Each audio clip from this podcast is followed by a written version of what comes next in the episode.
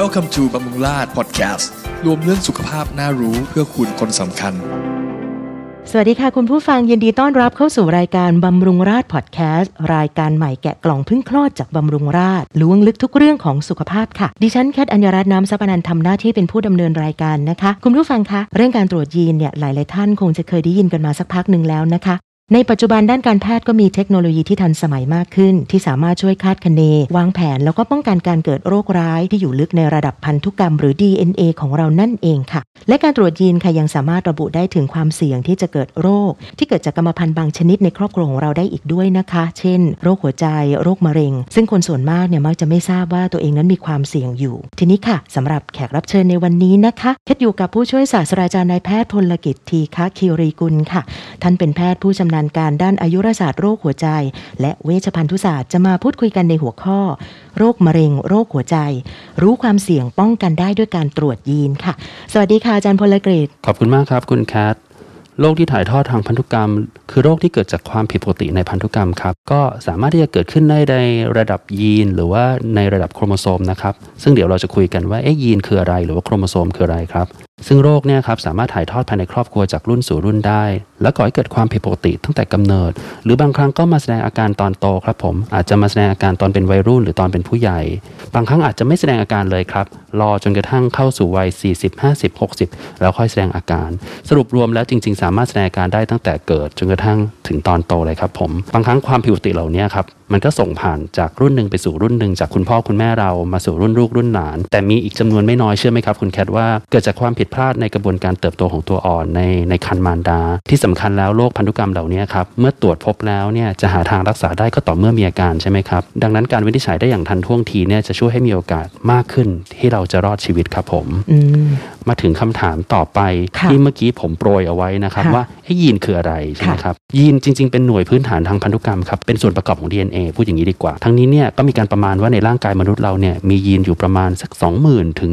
25,000 ยีน เมื่อยีนหลายๆยีนเนี่ยมารวมตัวกันก็จะกลายเป็นสาย DNA นะครับก็จะมีลักษณะเป็นแท่งเกลียวอย่างที่เราเห็นในรูปภาพ เวลาเราดูโทรทัศน์หรือบางทีเราดูตามข่าวนะครับก็จะเห็นว่าไอ้สาย DNA เหล่านี้เวลามันอยู่รวมกันมากๆเนี่ยมันก็จะขดกลายเป็นรูปของโครโมโซมนะครับที่มันอยู่ภายในนิวเคลียสของแต่ละเซลล์ในร่างกายของเรา ร่างกายเราประกอบไปด้วยเซลล์มากมายเป็นล้านๆเซลล์เลยนะครับฉะนั้นเกือบทุกเซลล์เลยส่วนใหญ่เลยก็จะต้องมีตัวโครโมโซมนะครับจริงๆ เรามองไม่เห็นด้วยตาเปล่านะครับโครโมโซมหรือยีนเหล่านี้ ในแต่ละเซลล์เนี่ยครับก็จะมีโครโมโซมที่จะมีการควบคุมลักษณะความแตกต่างของแต่ละบุคคลไปค่ะสีผมดวงตาลักษณะการที่เราสามารถจะเกิดโรคได้ไหมก็ขึ้นอยู่กับพวกข้อมูลที่อยู่บรรจุลงไปในยีนหรือโครโมโซมเหล่านี้ครับผมก็มีอยู่ทั้งหมด 23 คู่ครับหรือทั้งหมด ก็คือ 46 แท่งนะครับ โครโมโซม 22 คู่แรกเนี่ยจะทำหน้าที่ควบคุมลักษณะต่างๆ ในร่างกายครับ ยกเว้นเรื่องเพศค่ะส่วนโครโมโซมคู่ที่ 23 เนี่ยจะควบคุมลักษณะความแตกต่างกันในเรื่องเพศครับทำให้เกิดเป็นเพศชาย หรือว่าเพศหญิง หากเป็นเพศหญิงจะมีโครโมโซม X 2 ตัวนะครับ ส่วนเพศชายจะมีโครโมโซม X 1 ตัว แล้วก็ Y อีก 1 ตัว ทั้งนี้การถ่ายทอดทางพันธุกรรมเนี่ยจะถูกส่งต่อกันจากรุ่นไปสู่รุ่นผ่านการปฏิสนธินะครับ ซึ่งโครโมโซมจะถูกถ่ายทอดมาทางอสุจิของเพศชาย 23 แท่ง ทางไข่ของเพศหญิงอีก 23 แท่งครับ รวมเป็น 46 แท่ง หากพ่อหรือแม่มีลักษณะโครโมโซม หรือแม้กระทั่งยีนที่ผิดปกติเหล่านี้นะครับ บางทีเราเรียกว่าเกิดการผ่าเหล่าครับ หรือภาษาอังกฤษเรียกว่า mutation การผ่าเราหรือ mutation เหล่านี้นะครับไม่ว่าจะเกิดจากคุณพ่อคุณแม่ หรือผ่านการปฏิสนธิก็จะทำให้เด็กที่เกิดออกมามีลักษณะผิดปกตินะครับที่เราเรียกว่าโรคของทางพันธุกรรมเนี่ยแหละครับค่ะจริงๆจะแบ่งออกเป็นหลาย ๆ โรคหลาย ๆ ชนิดเนี่ยก็มีวิธีแบ่งมากมายนะครับแต่ขออนุญาตกล่าวสั้น ๆ แบ่งง่ายๆ ดีกว่าเป็นสัก2อสกลุ่มนะครับกลุ่มแรกเนี่ยจะเป็นเรื่องของความผิดปกติของยีนเดี่ยวภาษาอังกฤษเนี่ยเราจะเคยได้ยินเรียกว่า single gene disorder ค่ะ เป็นโรคทางพันธุกรรมครับที่เกิดจากการผ่าเราหรือ mutation ที่เกิดในยีนใดยีนหนึ่งนะครับ ก็อาจจะแบ่งออกเป็นลักษณะยีนด้อยยีนเด่นอะไรอย่างเงี้ยครับผมค่ะส่วนอีกกลุ่มหนึ่งคือจะเป็นเรื่องของความผิดปกติของโครโมโซมครับก็จะมีสาเหตุเกิดจากลักษณะโครโมโซมหรือจำนวนของโครโมโซมที่ผิดปกติไปครับผม กลุ่มสุดท้ายเนี่ยคือเป็นโรคที่เกิดจากการกลายพันธุ์แบบค่อนข้างซับซ้อน หรือเราเรียกว่าเป็น complex disorder ครับ ก็คือจริง ๆ มีการกลายพันธุ์ของยีนแหละ แต่อาจจะมีหลายยีนหน่อยหนึ่ง แล้วก็จะมีเรื่องของปัจจัยการใช้ชีวิต หรือที่เราเรียกว่าไลฟ์สไตล์ค่ะหรือว่าสภาพแวดล้อมที่เปลี่ยนไปเนี่ยมามีส่วนร่วมด้วยในทำให้เกิดโรคครับโรคเหล่านี้เราก็จะพบได้บ่อย เช่นในโรคของเบาหวาน โรคอ้วน หรือแม้กระทั่งโรคมะเร็งโรคหัวใจเราก็พบได้ครับ จริง ๆ วันนี้อยากจะเน้นย้ำสัก 2 โรคดีกว่าเพราะว่าเรามีเวลาน้อยนะครับโรคหัวใจแล้วก็โรคมะเร็งเนี่ยมีส่วนหนึ่งเลยครับที่ถ่ายทอดทางพันธุกรรมหลายท่านอาจจะยังไม่ทราบ เรามีประมาณการว่า 1 ใน 200 คนนะครับสามารถจะมีโรคหัวใจที่ถ่ายทอดทางพันธุกรรมได้นะครับอาจจะมีจำนวนไม่น้อยเลยเหมือนกันนะครับในกลุ่มโรคมะเร็งที่ถ่ายทอดทางกรรมพันธุ์นะครับแล้วก็นอกเหนือจากการที่เราพบแพทย์ตรวจร่างกายประจำปี หรือว่ามีอาการที่ต้องสงสัยแล้วเนี่ยบางครั้งการตรวจยีนนะครับหรือตรวจพันธุกรรมเนี่ยเราก็สามารถที่จะบอกได้นะครับค่ะซึ่งก็จะทำได้ง่ายๆเลยโดยการตรวจเลือดหรือตรวจน้ำลายนะครับผมซึ่งการตรวจยีนเมื่อเราเจอแล้วว่ามีการผ่าเราหรือมิวเทชันนะครับก็สามารถที่จะเอามาใช้วินิจฉัยความเสี่ยงทางพันธุกรรมได้อย่างมีประสิทธิภาพมากขึ้นครับผมอาจารย์คะทีนี้ด้วยที่มันมีความหลากหลายขนาดเนี้ยค่ะ แล้วก็สามารถต่อมาได้จากทั้งคุณพ่อแล้วก็คุณแม่ค่ะ ทีนี้ใครบ้างคะที่ควรต้องตรวจยีนแล้วควรจะต้องตรวจตั้งแต่อายุสักเท่าไหร่ดีอะคะอาจารย์ เอาเป็นคำถามที่ดีค่ะมากเลยครับคุณแคท โดยปกติแล้วนะครับการตรวจยีนนะครับมันเป็นการตรวจเพื่อหลาย ๆ วัตถุประสงค์นะครับเริ่มแรกเลยเนี่ยการตรวจก็สามารถจะใช้ในการทำนายโรคที่อาจจะเกิดขึ้นได้นะครับซึ่งอาจจะเป็นโรคที่รุนแรงที่เราก็ไม่ต้องการนะครับอย่างที่สองเนี่ยเป็นการทำนายความปลอดภัยของการใช้ยา ปัจจุบันก็สามารถจะตรวจยีนเพื่อจะทำนายการใช้ยาได้ อย่างที่สามอาจจะเป็นการตรวจเพื่อบุตรหลานนะครับค่ะเช่นในกรณีที่ผู้ตรวจเนี่ยอาจจะเป็นคนแข็งแรงแต่วางแผนที่จะมีครอบครัว การตรวจก็จะเน้นเป็นเรื่องของพันธุกรรมที่ถ้าสามีภรรยามีกรรมพันธุ์ทั้งคู่อาจจะถ่ายทอดให้บุตรเกิดโรคได้ แต่วันนี้ด้วยเวลาที่เรายังน้อยนะครับก็อาจจะคุยแต่เรื่องตรวจเกี่ยวกับโรคมะเร็งแล้วก็โรคหัวใจดีกว่า ผมคิดว่าประโยชน์น่าจะได้กับคุณผู้ฟัง อย่างที่คุณแคทถามนะครับว่าเอ๊ะเราจะตรวจเมื่อไหร่ใช่ไหมครับเมื่อก่อนเนี่ยเราแนะนำให้คนที่มีความผิดปกติ หรือว่าคนที่เป็นโรคแล้วมาตรวจทางยีน แต่ในปัจจุบันนะครับอาจจะตรวจในลักษณะของเชิงป้องกันได้ครับหรือที่เราเรียกว่าเป็น preventive genomics หรือว่า preventive medicine เนี่ยนะครับคือจริง ๆ แล้วเราค่ะมีสุขภาพปกติแหละแต่เราอาจจะอยากจะรู้ว่าเอ๊ะพันธุกรรมของเราเนี่ยจะกำหนดโรคอะไรในอนาคตที่เราอาจจะต้องป้องกันไว้ก่อนดีกว่าไหม ถ้าเราตรวจแล้วเราทราบว่ายีนไหนที่ผิดปกติ การตรวจก็อาจจะมีประโยชน์เป็นพิเศษนะครับสำหรับคนที่มีประวัติครอบครัว เช่นคนในครอบครัวอาจจะเคยเป็นโรคหัวใจ หรืออาจจะเป็นโรคมะเร็ง โดยเฉพาะอย่างยิ่งเป็นตอนอายุอย่างน้อยๆ เช่นน้อยกว่า 50 ปีอะไรอย่างเงี้ยครับ ถ้ามีประวัติเหล่านี้ในครอบครัวนะครับอาจจะเป็นบุคคลที่มีความเสี่ยงสูง ซึ่งโรคเหล่านี้อาจจะเกิดกับเราได้ในอนาคต หรืออาจจะเกิดแล้วแต่เรายังไม่รู้ เพราะฉะนั้นกลุ่มคนเหล่านี้ครับถึงจะเหมาะกับค่ะการเชื่อตรวจพันธุกรรมมากกว่ากลุ่มคนทั่วไป เราก็แนะนำให้ตรวจได้ในคนที่มีอายุ 18 ปีเป็นต้นไปครับ แต่บางคนอาจจะถามว่าแล้วถ้าไม่มีประวัติล่ะต รวจได้ไหม ก็ตรวจได้ครับผม เพราะว่าบางครั้งเนี่ยเราอาจจะเป็นคนที่มีความสนอกสนใจในเรื่องสุขภาพเป็นพิเศษ แล้วเราก็ไม่อยากที่จะให้โรคเหล่านี้เกิดขึ้นกับเรา เราก็สามารถที่จะตรวจได้ในคนที่มีสุขภาพดีปกติครับอืมค่ะอาจารย์อาจารย์คะทีนี้การตรวจยีนเนี่ยค่ะมันต่างจากการตรวจแบบ screening ปกติที่เป็นพวก cancer หรือว่า heart screening ยังไงคะอาจารย์ ต้องบอกว่าการวินิจฉัยโรคทางพันธุกรรมนะครับ แพทย์เนี่ยก็จะคำนึงถึงลักษณะกายภาพของคุณพ่อคุณแม่ รวมถึงตัวเราก่อน ก็จะเป็นเรื่องของการซักประวัติตรวจร่างกาย อาจจะถามถึงประวัติครอบครัว แล้วก็นำมาวิเคราะห์รวมกันนะครับเพื่อที่จะบอกว่าเราควรจะใช้การตรวจพันธุกรรมหรือตรวจยีนแบบไหนดีนะครับฉะนั้นสิ่งที่จะช่วยให้แพทย์รักษาสามารถเนี่ยวินิจฉัยโรคทางพันธุกรรมได้อย่างเหมาะสม ก็อาจจะเป็นเรื่องทั่วไปที่เราทราบอยู่แล้วซักประวัติตรวจร่างกาย ถามประวัติครอบครัวใช่ไหมครับผมนอกเหนือไปกว่านั้นเนี่ยก็จะมีเรื่องของการตรวจยีนเข้ามาเกี่ยวข้อง ซึ่งจะเป็นข้อแตกต่างจากการตรวจร่างกายทั่วๆไปที่เวลาเราตรวจประจำปี หรือเวลาเรามีอาการ การตรวจยีนเนี่ยครับสามารถที่จะระบุความผิดปกติของพันธุกรรมได้อย่างชัดเจนครับซึ่งคนไข้อาจจะยังไม่มีโรคเกิดขึ้นก็ได้ในขณะนั้น แต่มียีนที่ผิดปกติ แพทย์ก็จะสามารถตรวจได้ว่าเวลาที่มีกรรมพันธุ์หรือพันธุกรรมที่ผิดปกติเนี่ยครับสามารถจะก่อโรคหรือไม่นะครับมันจะส่งผลในสองเรื่องครับคุณแคทเรื่องที่หนึ่งก็คือเรื่องของการป้องกันโรค จะทำให้เรารู้ล่วงหน้านะครับว่าเอ๊ะเราจะมีสิทธิ์เป็นไหม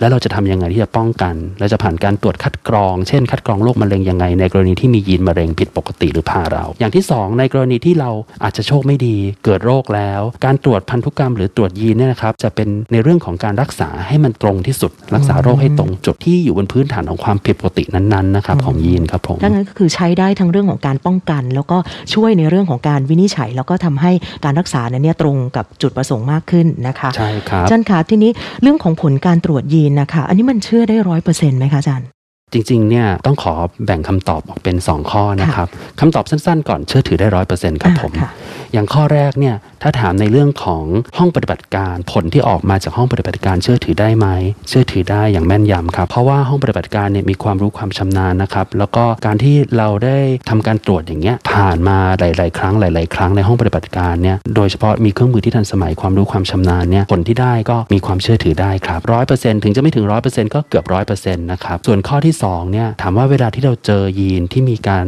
ผ่าหลับหรือกลายพันธุ์แล้ว เราจะทำยังไงต่อไป เราจะเชื่อถือได้ไหมว่าเราจะเกิดโรค อันนี้ต้องมาดูเป็นยีนยีนไปครับ ว่ายีนไหนที่มีความผิดปกติ เรามีข้อมูลจากการวิจัยนะครับเราก็จะรู้ว่ายีนนั้นเนี่ย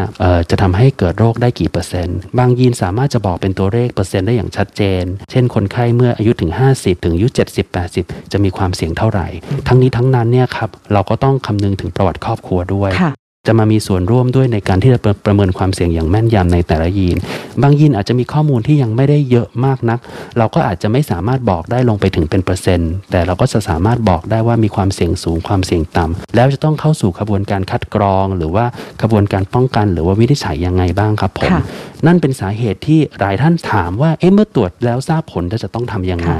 นะครับโดยทั่วไปแล้วหลังจากที่ผู้รับการตรวจเข้ามารับฟังผลตรวจเนี่ยนะครับเราก็จะบอกว่าผลเนี่ยจะสามารถออกมาเป็นผลบวกผลลบค่ะนะครับหรือบางครั้งผลอาจจะเป็นกำกวม ถ้าผลตรวจออกมาเป็นลักษณะผลบวก หรือผลกำกวมเนี่ยก็ควรจะต้องมีแพทย์ผู้เชี่ยวชาญด้านพันธุศาสตร์นะครับอธิบายเข้าใจว่าผลการตรวจมีความหมายอย่างไร และกระบวนการต่อไปควรทำอย่างไรนะครับหากกระบวนการต่อไปเป็นกระบวนการที่ต้องพึ่งแพทย์เฉพาะทางก็จะมีการส่งต่อไปให้แพทย์เหล่านั้นนะครับเพื่อดูแลเฉพาะโรค เฉพาะแต่ละข้อมูลต่อไปครับผม ถ้าผลตรวจออกมาเป็นลบเราก็อาจจะสบายใจค่ะนะครับอืมแต่ทั้งนี้ทั้งนั้นเนี่ยขอเน้นย้ำครับว่าก่อนที่จะตรวจยีนนะครับก็ควรจะพบคุณหมอทั้งก่อนตรวจแล้วก็หลังตรวจนะครับโดยแพทย์ผู้เชี่ยวชาญหรือคุณหมอเนี่ยครับก็จะอธิบายให้เราฟังถึงผลดีผลเสียครับผมอาจารย์คะเท่าที่เมื่อกี้ฟังจากอาจารย์มาแล้วเนี่ยเรื่องของผลตรวจเรื่องแลบเนี่ยมันเป็นตัวช่วยสำคัญมากๆเลยค่ะที่ทำให้เราได้รู้ว่าเออการตรวจยีนเนี่ยมันแม่นยำขนาดไหนทีนี้สำหรับบำรุงราษฎร์เองนะคะเรามีแลบโดยเฉพาะเลยใช่ไหมคะอาจารย์ ใช่ครับเรามีห้องแลบอยู่ที่เราเรียกว่าห้องปฏิบัติการนะครับทางการแพทย์แล้วก็บุคลากรทางการแพทย์ที่ผ่านการอบรม ได้ประกาศนียบัตรนะครับมากมายเลยจากต่างประเทศนะครับโดยเฉพาะห้องแลบของเราเนี่ยได้รับประกาศนียบัตรผ่านการรับรองมาตรฐานห้องปฏิบัติการทางการแพทย์ระดับสากลครับจากวิทยาลัยพยาธิแพทย์อเมริกานะครับหรือที่เราเรียกว่า College of American Pathologists เนี่ยครับซึ่งเป็นมาตรฐานเกี่ยวกับการบริหารจัดการห้องปฏิบัติการด้านเซลล์วิทยาแล้วก็พยาธิวิทยาครับผม อันนี้เป็นสิ่งที่โรงพยาบาลบำรุงราษฎร์ค่อนข้างภูมิใจครับผมแล้วเราก็มีเครื่องมือที่เกี่ยวกับการตรวจยีนโดยเฉพาะโดยใช้เทคโนโลยีล่าสุดนะครับที่เราเรียกว่า next generation sequencing ครับผมค่ะอาจารย์คะนนั้นจากที่เราพบแล้วก็เราทำความเข้าใจกับเรื่องของการตรวจยีนกันมาแล้วเนี่ยนะคะก็เรียกว่าการตรวจยีนเนี่ยเพื่อการวางแผนป้องกันโรคที่เกิดจากกรรมพันธุ์ก็ถือเป็นอีกแนวทางหนึ่งนะคะ ที่จะทำให้คนที่รักสุขภาพ สามารถใช้ชีวิตได้อย่างมีประสิทธิภาพ ลดความเสี่ยง ลดความประมาท แล้วก็รู้เท่าทันถึงจุดเด่นจุดด้อยในร่างกายของตัวเอง แล้วก็คนในครอบครัวด้วยนะคะ ซึ่งแนวทางนี้ค่ะน่าจะเป็นมาตรฐานใหม่ของการดูแลสุขภาพในอนาคต เพราะว่ายีนของเราเนี่ยเปลี่ยนแปลงไม่ได้ แต่ว่าเราเลือกที่จะลงทุนเพื่อตรวจหาได้ว่า อะไรที่จะเหมาะสมกับยีนของเรามากที่สุดค่ะ นอกเหนือจากนี้อาจจะมีเพิ่มเติมอื่นๆไหมคะก็อยากจะขอฝากไว้แล้วกันนะครับว่าท่านใดที่มีความสนใจเกี่ยวกับเรื่องของการตรวจยีนนะครับ ก็สามารถที่จะมาโรงพยาบาลบำรุงราษฎร์ได้ครับ เรามีการเปิดให้บริการนะครับในคลินิกพันธุศาสตร์หรือพันธุกรรมเชิงป้องกันนะครับ ภาษาอังกฤษเรียกว่า preventive genomics ครับ ซึ่งเป็นคลินิกที่เป็นลักษณะของ one stop service ครับ ลักษณะการให้บริการเนี่ย จะกระชับมากขึ้น รวดเร็วมากขึ้นนะครับ แล้วก็สามารถจะดูเรื่องการตรวจร่างกาย รวมไปถึงเรื่องของการตรวจยีนได้ครับผมได้ค่ะ แล้วก็ตอนนี้หมดเวลาของแคทแล้วนะคะ คุณผู้ฟังสามารถติดตามรับฟังรายการย้อนหลัง หรือว่าหากมีคำถามสามารถส่งมาได้ที่บำรุงราช YouTube นะคะวันนี้แคทและผู้ช่วยศาสตราจารย์นายแพทย์พลกฤษทีฆาคิริกุลแพทย์ผู้ชำนาญการด้านอายุรศาสตร์โรคหัวใจ และเวชภัณฑ์ศาสตร์โรงพยาบาลบำรุงราชต้องขอตัวลาคุณผู้ฟังไปก่อนนะคะพบกันใหม่ตอนหน้าในบำรุงราชพอดแคสต์สวัสดีค่ะ สวัสดีครับ